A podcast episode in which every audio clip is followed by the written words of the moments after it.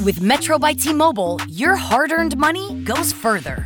This tax season, there's zero fees to switch. Enjoy Metro's lowest price, just 25 bucks a line for four lines. Plus, get four free Samsung Galaxy phones when you switch. Now that's the best deal in wireless. Metro by T-Mobile, empowering you to rule your day. All lines lose promo rate if any deactivates. No fees on select phones. Limit one per line with eligible port. Excludes sales tax. Limited time offer. Additional terms apply. See metrobytmobile.com. The Leslie Marshall Show, a true democracy in talk radio. Of, for, and by you, the people.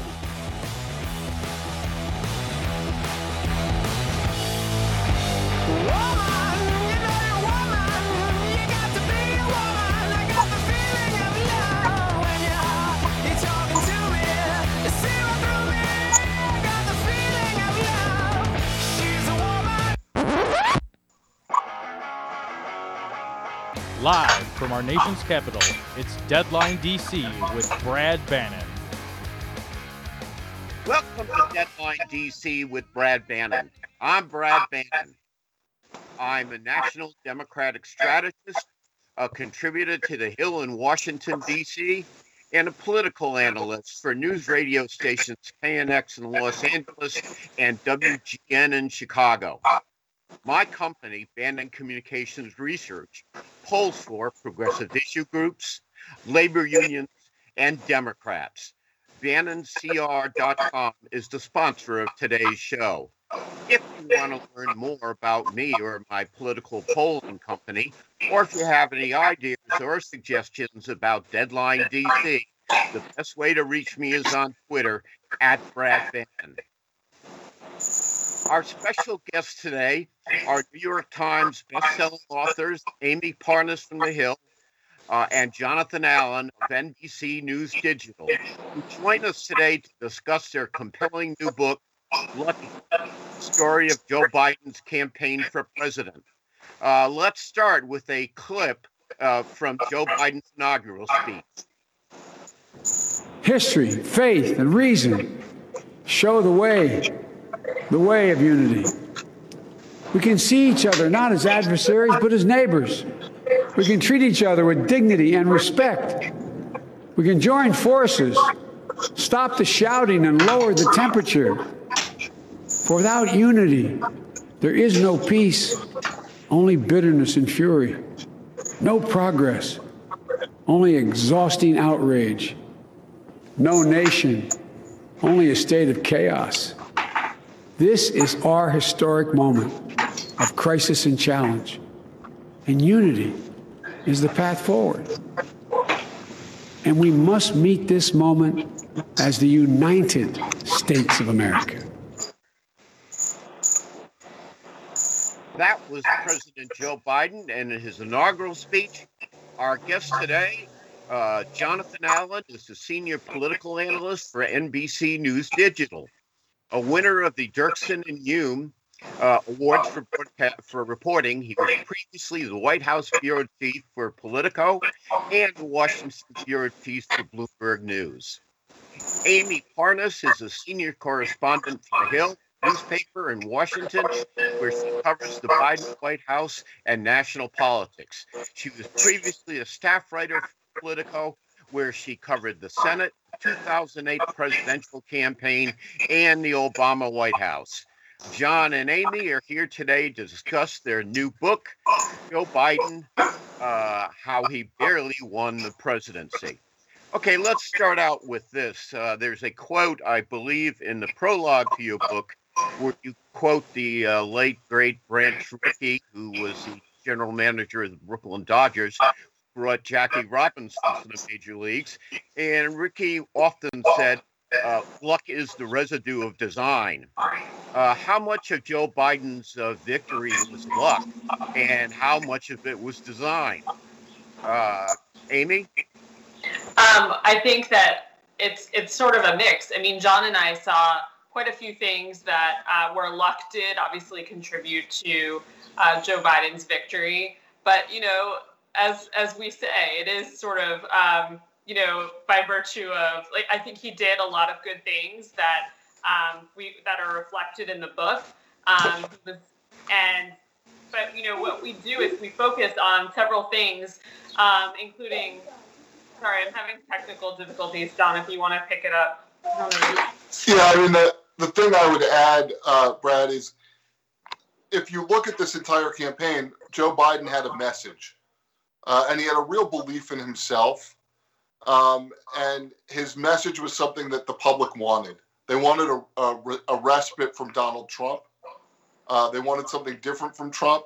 They wanted a sort of return to normalcy. And I think Biden really understood that. And he set out that vision and that framework. Uh, and there were a lot of breaks that went his way, both in the primary. Um, and we go through these, you know, all the way from, uh, you know, his fourth place finish in Iowa being a little bit obscured uh, by the Iowa caucus app's failure, the inability to report results, all the way through when uh, Mike Bloomberg started breathing down his neck, Elizabeth Warren coming in very angry about Mike Bloomberg and deciding to take him out herself, um, even though that wasn't necessarily going to get her back in the race.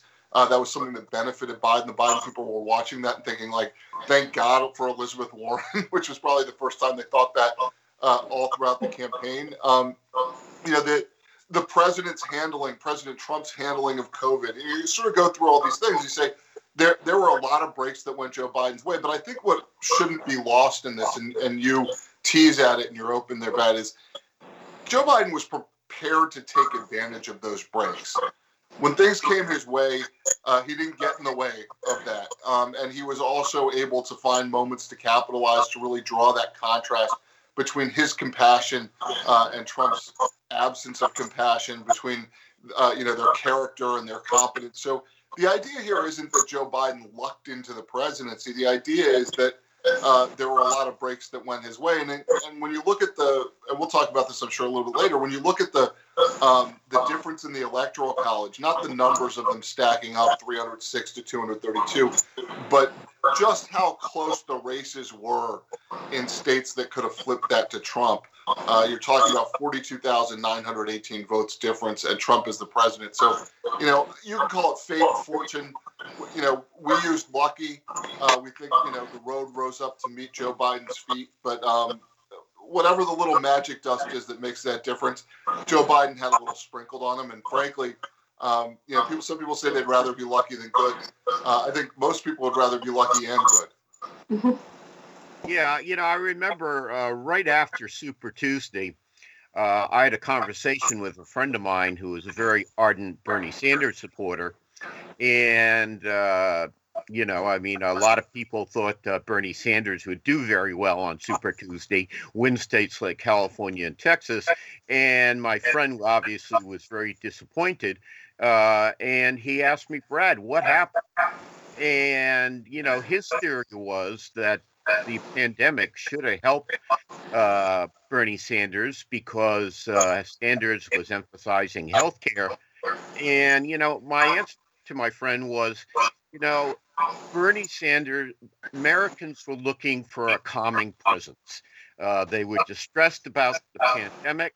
Uh, they were distressed about Donald Trump and they wanted a calming presence. And that's why I think one of the reasons why Joe Biden did so well on Super Tuesday, uh, because his message was, hey, listen, we need to calm things down. We need to be, bring people together. And I always thought that Bernie, Bernie Sanders was too excitable for a lot of people who were looking for a calming alternative to Donald Trump.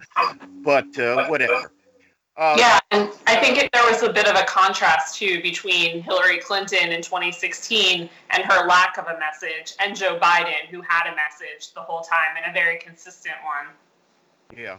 And again, I think one of the amazing things which you detail in your book is that Joe Biden won Super Tuesday barely spending any money uh, because the campaign was so low in the water uh, before South Carolina. They basically were close to being tapped out.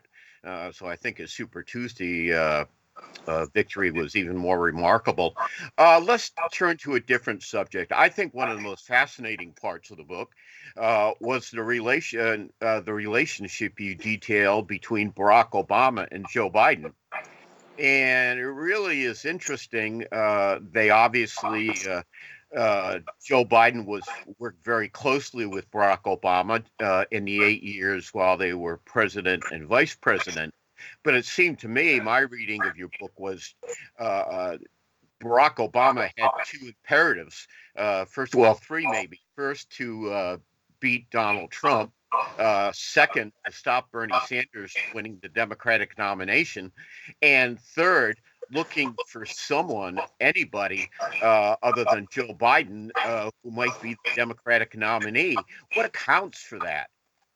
Yeah, I mean, it's really interesting because we have a scene in the book where the former president is calling Biden's aides to his office and he's asking, What's your plan for this race? How are you going to win? And I think you know, as it was described to us, he was he was a little bit concerned that his former partner might embarrass him and kind of tarnish the Obama brand. And so he was sort of very involved in that. But we have um, anecdote after anecdote in the book about um, Obama's involvement. And we have one particular one in the book where Obama's speaking to a group of black donors and um, he's praising Elizabeth Warren and he's forgetting yeah. about Joe Biden. It's uh, amazing. Uh, was- I'm going to have to stop you. We're going to go have to go to one of those pesky breaks. Uh, we'll be back uh, in seconds with our t- uh, TV viewers and be back in a couple minutes with our audio listeners.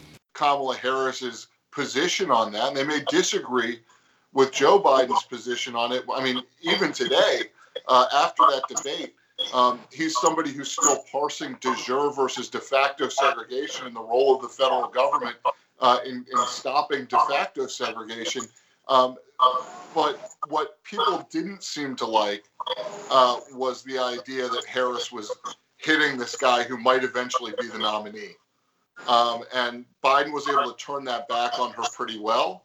But I think by the time she's in that mix for, for vice president, uh, to be the vice presidential candidate. We go deeply into the story of all the different candidates in that. You want to talk about Stacey Abrams or Gretchen Whitmer um, or Susan Rice or Karen Bass, any of those folks. We kind of go deep into how Joe Biden's making that selection. But ultimately, he does, I think, what the Democratic Party did with him, which is uh, a little bit of a process of elimination. And I think he starts out thinking Kamala Harris is probably the strongest.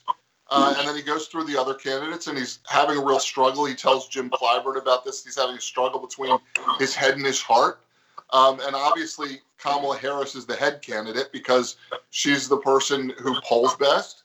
She's the person with the resume that most neatly aligns with sort of historical expectations of a vice president. I mean, she's uh, sitting United, United States Senator, former Attorney General of California um, and ultimately comes back to her. And, and this is the person who not only is going to do no harm, but also has a little bit of energy, has shown through hitting him in the primary debate that she might be able to hit Trump pretty well. Um, and, you know, ultimately at the, at the same time, um, you know, she's, uh, she's somebody who balances his ticket at a time in the middle of the protest for racial justice uh, where Biden, you know, potentially could have had some vulnerability on his flank in terms of his, uh, you know, writing the crime bill, his treatment of Anita Hill, the school busing issue. Um, and so, you know, by putting Kamala Harris on the ticket, in addition to her you know, her personal strengths, um, you know, just just as a, a, candidate. In addition to that, uh, I think he messages to the African American community that uh, the black voters are going to have a seat at the table in his administration. I think that was uh, important for staving off. What we saw was a fairly effective run by Trump at black voters. He was able to to peel off a lot of a lot more black voters in this election than he was uh, last time. Okay, uh, welcome back uh, to our radio audience. Uh, if you're part of our listening audience and you'd like to watch the show as well as listen to it, uh, you have all sorts of options. You can see us on Periscope TV at uh, periscope.tv front slash Brad Bannon. Uh, you can watch us on Facebook Live at tinyurl.com, BB Facebook Live, and you can watch us on YouTube at tinyurl.com front slash Brad on YouTube. Uh, let me ask you a question about uh, Harris. Uh, Joe Biden was very proud of the role he played in uh, the Obama administration. Uh, what kind of role is Kamala Harris playing in the Biden administration? They have a they have a very close sort of role. Um, the, the one thing that I've um, seen recently is that he does the it's called the Biden Harris administration and he puts it out there and she's with him in every room and I think that's not by accident. She they're trying to dovetail, they're trying to message that the two are joined all the time and um, and she is always at his side. And that's one thing I noticed in the first six weeks of the campaign. You you're yet to see them sort of apart. Um, I think that what they're trying to do is make her a big part of their COVID rollout and you've also seen her sort of take part in, in that and making sure that they're speaking to underserved communities and making sure people understand what it's um, that they should be vaccinated. Okay, uh, I think there was a story in the Washington Post recently uh, that Harris is playing a very active role in National Security Council, uh, national security policy, which seems to me, if you're running for president today, uh, these days, is a very smart move. Uh, let's uh, let's let me let me ask you a question. Does you know, again, it was interesting to me how reluctant Barack Obama was to support Joe Biden. Uh, do you think uh, Joe Biden sees uh, Harris as his successor? I think he would like for her. I think he would like for her to certainly believe that there is no reason to distance herself from him. Um, and so part of that is elevating the bench of the Democratic Party. Part of it is um, putting her in, her in that position, but also making her comfortable with the idea that if Joe Biden doesn't run for reelection, uh, that she in fact will be able to, you know, sort of be the the blessed successor. I think he was pretty upset that Barack Obama didn't do that for him in 2016. I know he was upset that Barack Obama didn't do that in 2016 because people around him said it and because he said it in his own book. Um, and so I think you know he wants to make Harris comfortable. It may be that he in fact endorses her in the next presidential election. It may be that he runs for reelection and if he does run for reelection, he has boxed her in pretty tightly by doing all of the Biden Harris administration talk. It'll be very difficult for her to try to distance herself in any way or try to get ahead of him the way he got ahead of Barack Obama, for instance, uh, on uh, on marriage equality uh, back in in twenty, I guess back in 2012. Yep. Okay. Uh, one last question before we go to our bottom of the hour break. Uh, it's pretty obvious uh, from the reading of your book that uh, the reason Joe Biden became the nominee of the Democratic Party and also uh, eventually won the presidential race against uh, Donald Trump is his tremendous support from black uh, voters. Uh, tell us about the role that Jim Clyburn uh, the uh, congressman from South Carolina played in getting uh, Joe Biden over the top he played an instrumental role, Brad. Um, I, everyone knows sort of what happened and how um, how pivotal that endorsement was. But what we do is we take you behind the scenes on what Jim Clyburn wanted exactly from Joe Biden. Um, that it wasn't a sure thing all along the um, endorsement, and so we take you behind the scenes um, to their conversations and what they're talking about. And one thing that he really wants is a Black Supreme Court justice. And so he tells Biden he kind of wants this done. And they are Biden is takes the stage at the um, at one of the debates in South Carolina. Jim Clyburn's in the audience, and he tells Biden he kind of wants him to bring it up during this debate. And he's watching it unfold, and he sees that it's not happening.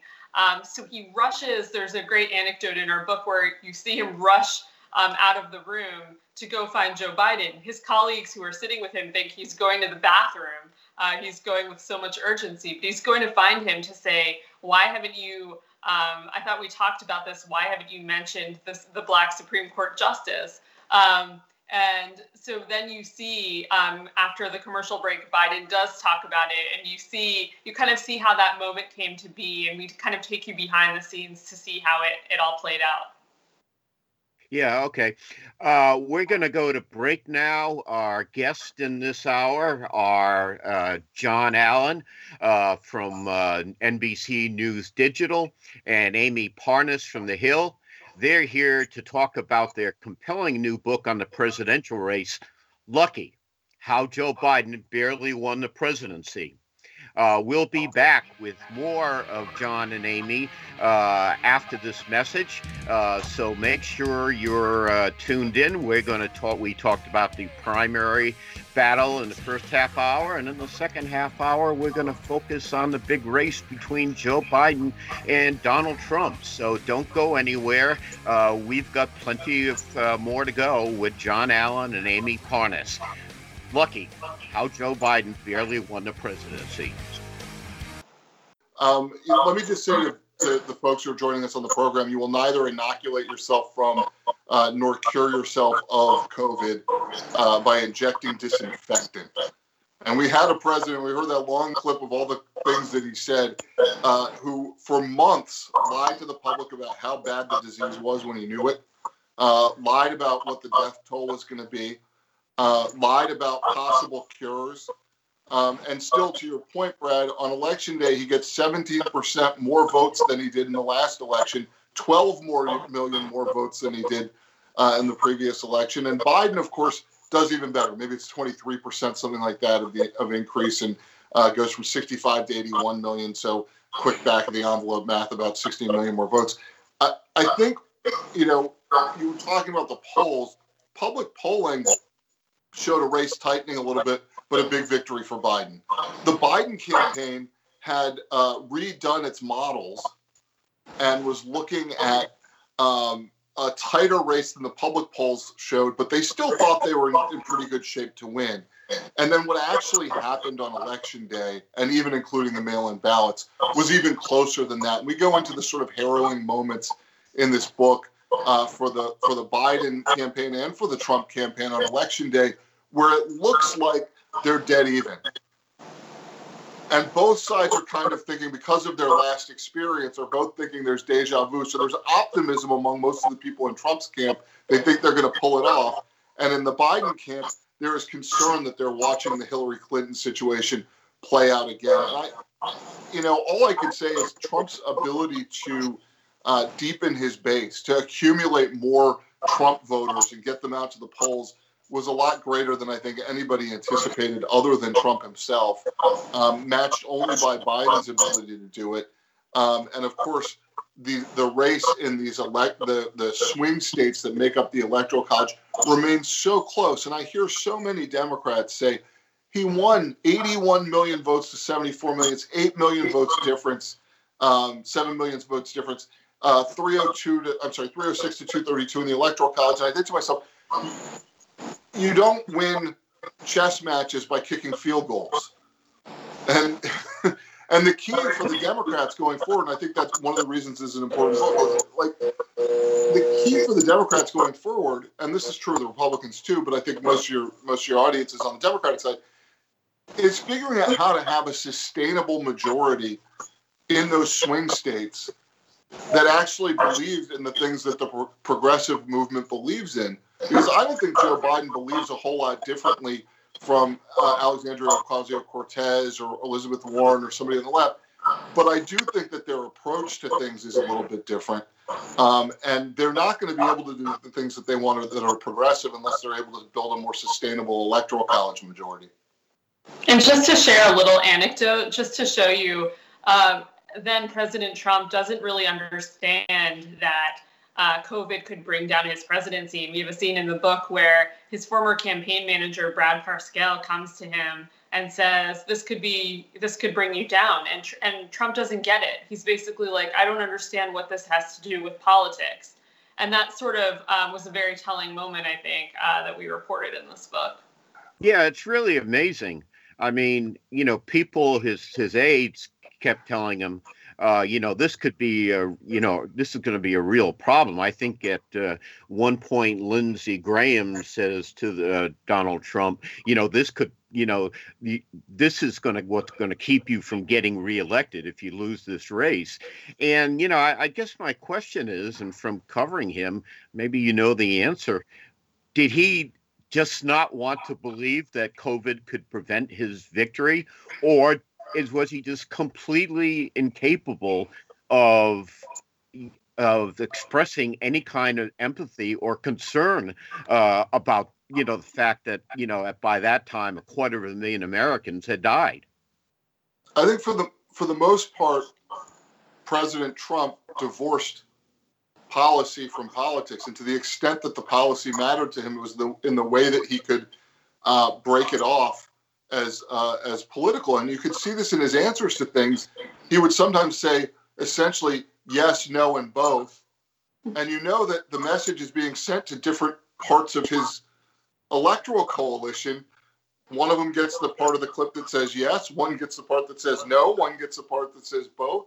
And I think in his mind, he could sell anything to the to his electorate uh, on a public policy level. And so the idea that um, a pandemic that was not something he created, you know, I mean, um, much as much as he can be blamed for mishandling it, uh, for being slow to it, he didn't create it. And I think he looked at it and said, "This is something outside of my control. People aren't going to blame me for this." And what he failed to understand is the opportunity, political opportunity, and I hate to put it in such crass terms, but the political opportunity that arises for any office holder when there's a crisis. He had a moment where he could have rallied people around him, not everybody, but certainly more of the country. And I think we saw that in early polling. People didn't blame him for it. And yet he wanted to play it down. He wanted to be dishonest with the public about it. He wanted to say that he had defeated it uh, and use that as a political message. And as a result, um, you know, I mean, I don't know anybody who thinks that Donald Trump gained electorally from COVID. Yeah, yeah, it's really amazing. Uh, it's complete indifference to the problem. And again, you know, as a Democrat, I I just couldn't believe, you know, especially towards the end, how close the race was. I mean, if there was ever a reason to jettison the incumbent uh, with uh, 10 million Americans unemployed and two and a quarter million dead, uh, it's really amazing. Uh, any of you want to venture uh, any uh, guesses on uh, what Donald Trump is going to do next? Uh, he spoke to the uh, Conservative Political Action Convention a couple of weeks ago, and he said, "Don't be su- something the effect of don't be surprised if I run and and win for the third time." is, do, are we going to have another Donald Trump presidential race? It's funny, Jon and I spoke to someone today who used to work for him who's convinced that he is going to be running again. Um, so uh, I, I, guess we can leave it there. I mean, I, I tend to think that he won't, but um, but I, it is the Trump party still. Um, that much is obvious. And um, I think he's running. Jon always likes to say he's running until he's not running. I think that's very true in this case. Yeah, it's uh, anyway. Uh, let's uh, try this. Uh, how do you think uh, Joe Biden is going to deal? You know, there's uh, now people are calling Joe Manchin, this Democratic senator from uh, West Virginia, the second most powerful person in the United States. Uh, how do you think Joe Biden is going to deal with Joe Manchin? I mean, uh, they've got the pandemic economic stimulus bill through uh, with a bare majority, and I mean bare majority. Uh, but down the line, they're going to have to build coalitions to get up to 60 votes to stop filibusters. And I imagine that the uh, sort of group of uh, moderate Democrats uh, personified by Joe uh, Manchin is going to play a key role in the future. Uh, how does uh, how will Joe Biden deal with Manchin? I think we saw a real proxy vote the other day on minimum wage um, you know, where Kyrsten Sinema and uh, and Joe Manchin were out front saying they were going to stop it, but when they had the test vote on it, there were eight Democrats that voted no. And I think a lot of times, um, you know, there are some people willing to be the heat shield for the other people, and I think that was what was going on until uh, Senator Sanders really pushed for a vote on it to see what is the depth of this group um, that wants to stop the minimum wage, or perhaps might not be able to be called on to help with the filibuster. I, I don't think you can get to uh, right now. I don't see the votes uh, in the Senate Democratic Caucus to break the filibuster. Um, Joe Biden's presidency will be, for the short term, defined a lot by what is it that he can get Joe Manchin to do. Um, and one thing that he was able to get Joe Manchin to do was deliver a 1.9 trillion dollar relief bill, which which ain't nothing. Um, but in order for Democrats to be able, and you know, I was talking about this with the sort of electoral college majorities too. In order for uh, for Democrats to the left of Joe Manchin, which is I think 49 of them in the United States Senate, in order for them to get all the priorities that want or, or more of them, they're going to have to win more seats because there aren't. In order for them to have a majority, they need a Joe Manchin in West Virginia right now. Arguably, that's not necessarily the case with Arizona and, and Sinema, but ultimately, they need more Democrats uh, in order to get the things done that they want to. Which suggests that uh, Joe Biden is going to have uh, a rough year and a half uh, before the midterm elections uh, because, uh, as honestly, you know, he's planning, a, I think, a $2 trillion uh, infrastructure package. Uh, and uh, where he gets the votes for that, I don't know. Uh, so far, what uh, now let's uh, we're going to go to break now. Uh, we uh, get back from break we will have more deadline dc with brad bannon uh, my guests are the authors of lucky how how joe biden barely won the presidency uh, amie parnes from the hill and jon allen from nbc news uh, we'll be back in a minute to talk more about the uh, Biden presidency and what he brings to the White House. So don't go anywhere. Uh, we still have a whole quarter of an hour left with Jon and Amie, and I'm sure you'll enjoy every bit of it. So uh, hang in there for more of Deadline DC with Brad Bannon. Out on whether he's able to find things where he can compromise. One thing he was able to do with this big relief package, though, is help a lot of Democratic constituencies, which will help him keep that coalition together. Okay. Uh, Amie, you're covered. Uh, we're uh, back with our radio listeners now. Uh, this is Deadline DC with Brad Bannon. Our guests are Jon Allen of NBC News. I guess I should say best-selling authors uh, Jon Allen of NBC News and Amie Parnes of The Hill to talk about their new book, which I read over the weekend. I found it very, I found it compelling. It was a great read. I urge everybody, since most of you are interested in politics, uh, you should go out and get it uh, because it really gives you a lot of inside information that you probably never heard about or saw during the campaign itself. So I recommend it highly. Uh, I even took time out from watching Red Sox spring training baseball to read the book. That's how committed That's I huge. But anyway, uh, Brad, what, what do you think about people starting off on second base in extra innings? yeah, yeah. Um, but it was I enjoyed it immensely, you know, because I like to think I pay pretty close attention uh, to campaigns, but I learned a lot in the book that I did not realize had happened. And again, uh, I keep going back. I thought one of the most compelling stories uh, was the story of the, uh, you know, Barack Obama's role during the 2000 campaign, 2020 campaign, uh, and that surprised me. And I, you know, I'm also struck by uh, one passage in the book where I forget the exact words you used, but you compared uh, Joe Biden uh, to a uh, the Biden campaign to uh, a uh, windblown ship that was lost in the fog. Uh, that uh, eventually found a way to make itself safely uh, uh, that sounds to me like it was a pretty good metaphor for the Biden campaign. Yeah, I mean, the entire time, it, it tells you something when the candidate is telling even his wife, uh, Jill Biden, to hang on. And as we report in the book, I think she was even doubting the strength of his campaign um, and the viability. Um, and so he does tell her, hang on, Jill, hang on to South Carolina. But it just shows you, I mean, they thought at one point of refinancing their home, it got so bad. Uh, they had 1.5 billion dollars left. They were running out of money. They were get they were failing to get key endorsements. Uh, things were not going their way. They did not have the wind at their back. So uh, we we kind of tell the story of just how bad it was, and then his rise to victory and how he was able to do that so well. Okay, well, let, let's look at this situation.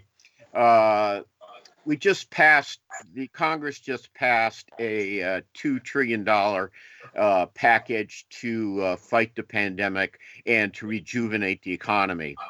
Uh, let's say that sometime uh, next year in 2022, uh, the pandemic is still present, but it's certainly not nearly as widespread as it is now, and let's say the economy starts uh, chugging along again, and we pick up a few of the uh, ten, a few million of the uh, ten million dollars, uh, we uh, ten million jobs we lost during the crisis. Uh, what you know, it seems to me that if you look at 2022 midterm elections, the secret of the thing is what Joe Biden's job rating is next year that seems to be as good as any predictor of the of uh, the hopes of the Democratic Party uh, to pick up seats, Senate seats they need to have a working majority in the Senate. Uh, but if you accept my scenario and the pandemic has uh, calmed down a lot, and we've picked up a few million of the 10 million jobs we lost. Uh, what do you think Democratic prospects will be uh, to hang on to the House in 2022, which might be an adventure in yourself, and pick up a few Democratic seats in the Senate. Uh, so Joe Manchin is not holding uh, Joe Biden hostage every day. Uh, what do you think the prospects for uh, Democrats are under those conditions?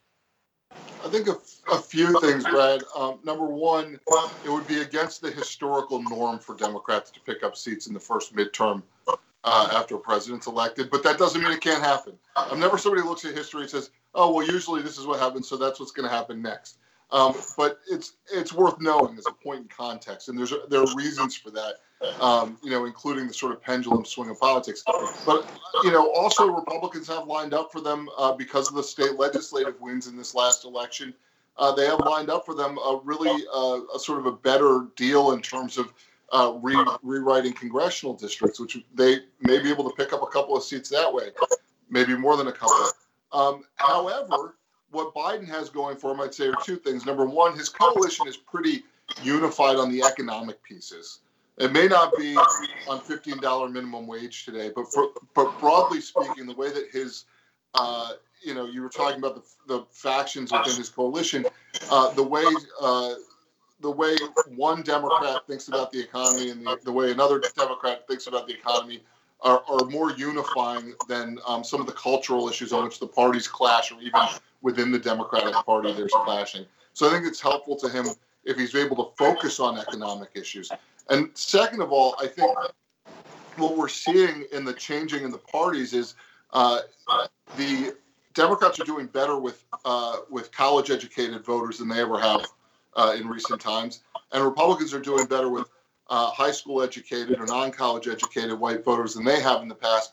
In midterm elections, the people most likely to vote are college educated voters, and that it may be that the, we saw in 2018 this huge Democratic wave. It may be that 22 looks 2022 looks more like that than uh, past midterm elections that were favorable to Republicans because uh, more college educated uh, white voters were, were going with Republicans. Okay. Uh, Amie, let me ask let me ask you a different question. Uh, I always thought, and uh, I'm not sure I'm right. I guess it's more a hope than anything else, that just having a guy like Joe Biden as president, you know, calm. He's not screaming on Twitter every five minutes. I don't even know if he he does Twitter at all. Uh, but you know, one of the, you know, besides the pandemic and the economy, one of the problems in this in this country is just the vitriolic nature of public discourse uh, right. in the country.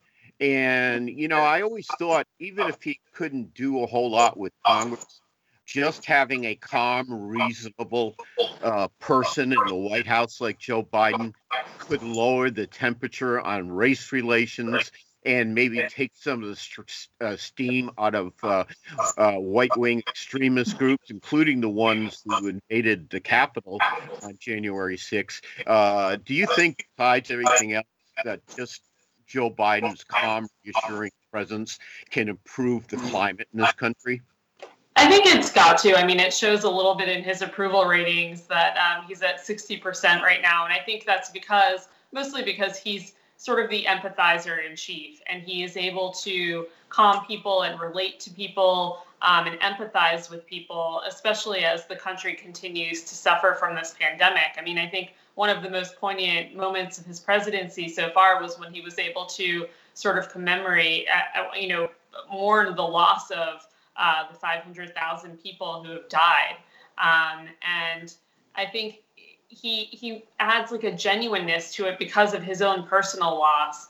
And I think that that is something uh, that people really like about him, and that will sort of aim, even if his even if things are, don't go his way um, with vaccinations or um, any other policy issue, I feel like people will cut him a break because he is um, able to empathize um, and deal with with what we're dealing with right now, which is this uh, crisis with the pandemic.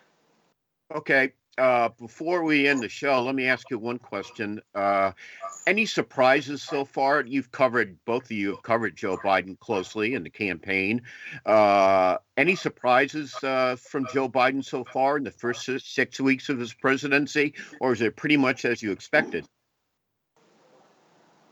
I think the sorry, go, go first, Jon. go ahead. I think the one big surprise is that he's you know, everyone has said, oh, he would be Uncle Joe and he would be so gaffe prone. And he has been anything but that. He's been very presidential. Um, uh, and he hasn't sort of given Republicans an excuse to poke at him in that way. He's been quite the opposite. And I think that um, is something that surprised a lot of people. Uh, Jon? I think his administration has been more progressive than I would have expected having watched his Senate career and his presidential campaign. Okay. Okay. Uh, I want to thank uh, Jon and Amie.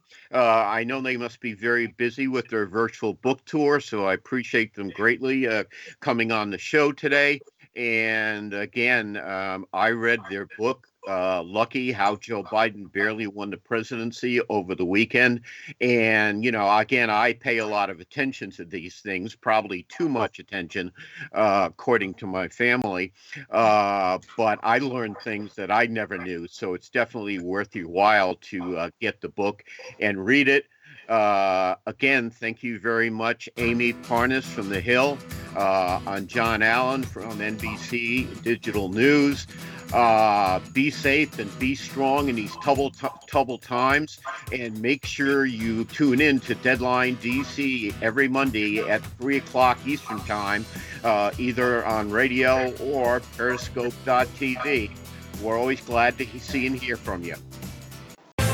It's a new day to celebrate and be free. A new day full of action and excitement. Come to Soaring Eagle. Indulge to your heart's content it's a day for winning, for world class fun and food. Yes, it's a grand, spectacular day to get away. Only at Soaring Eagle Casino and Resort. It's a new day. Visit SoaringEagleCasino.com. Hey, we get it. You don't want to be hearing a progressive commercial right now, so let us tell you something you do want to hear. You are intelligent. You make all the right decisions. You were smart before smart was cool, and you made it cool again. You have a wealth of knowledge, and you are so very clever. I bet you already knew I was going to say that, you genius. There, don't you feel better? You'll also feel better when you hear you could save big when you switch to Progressive, but I'm pretty sure you already knew that too. Progressive Casualty Insurance Company and Affiliates.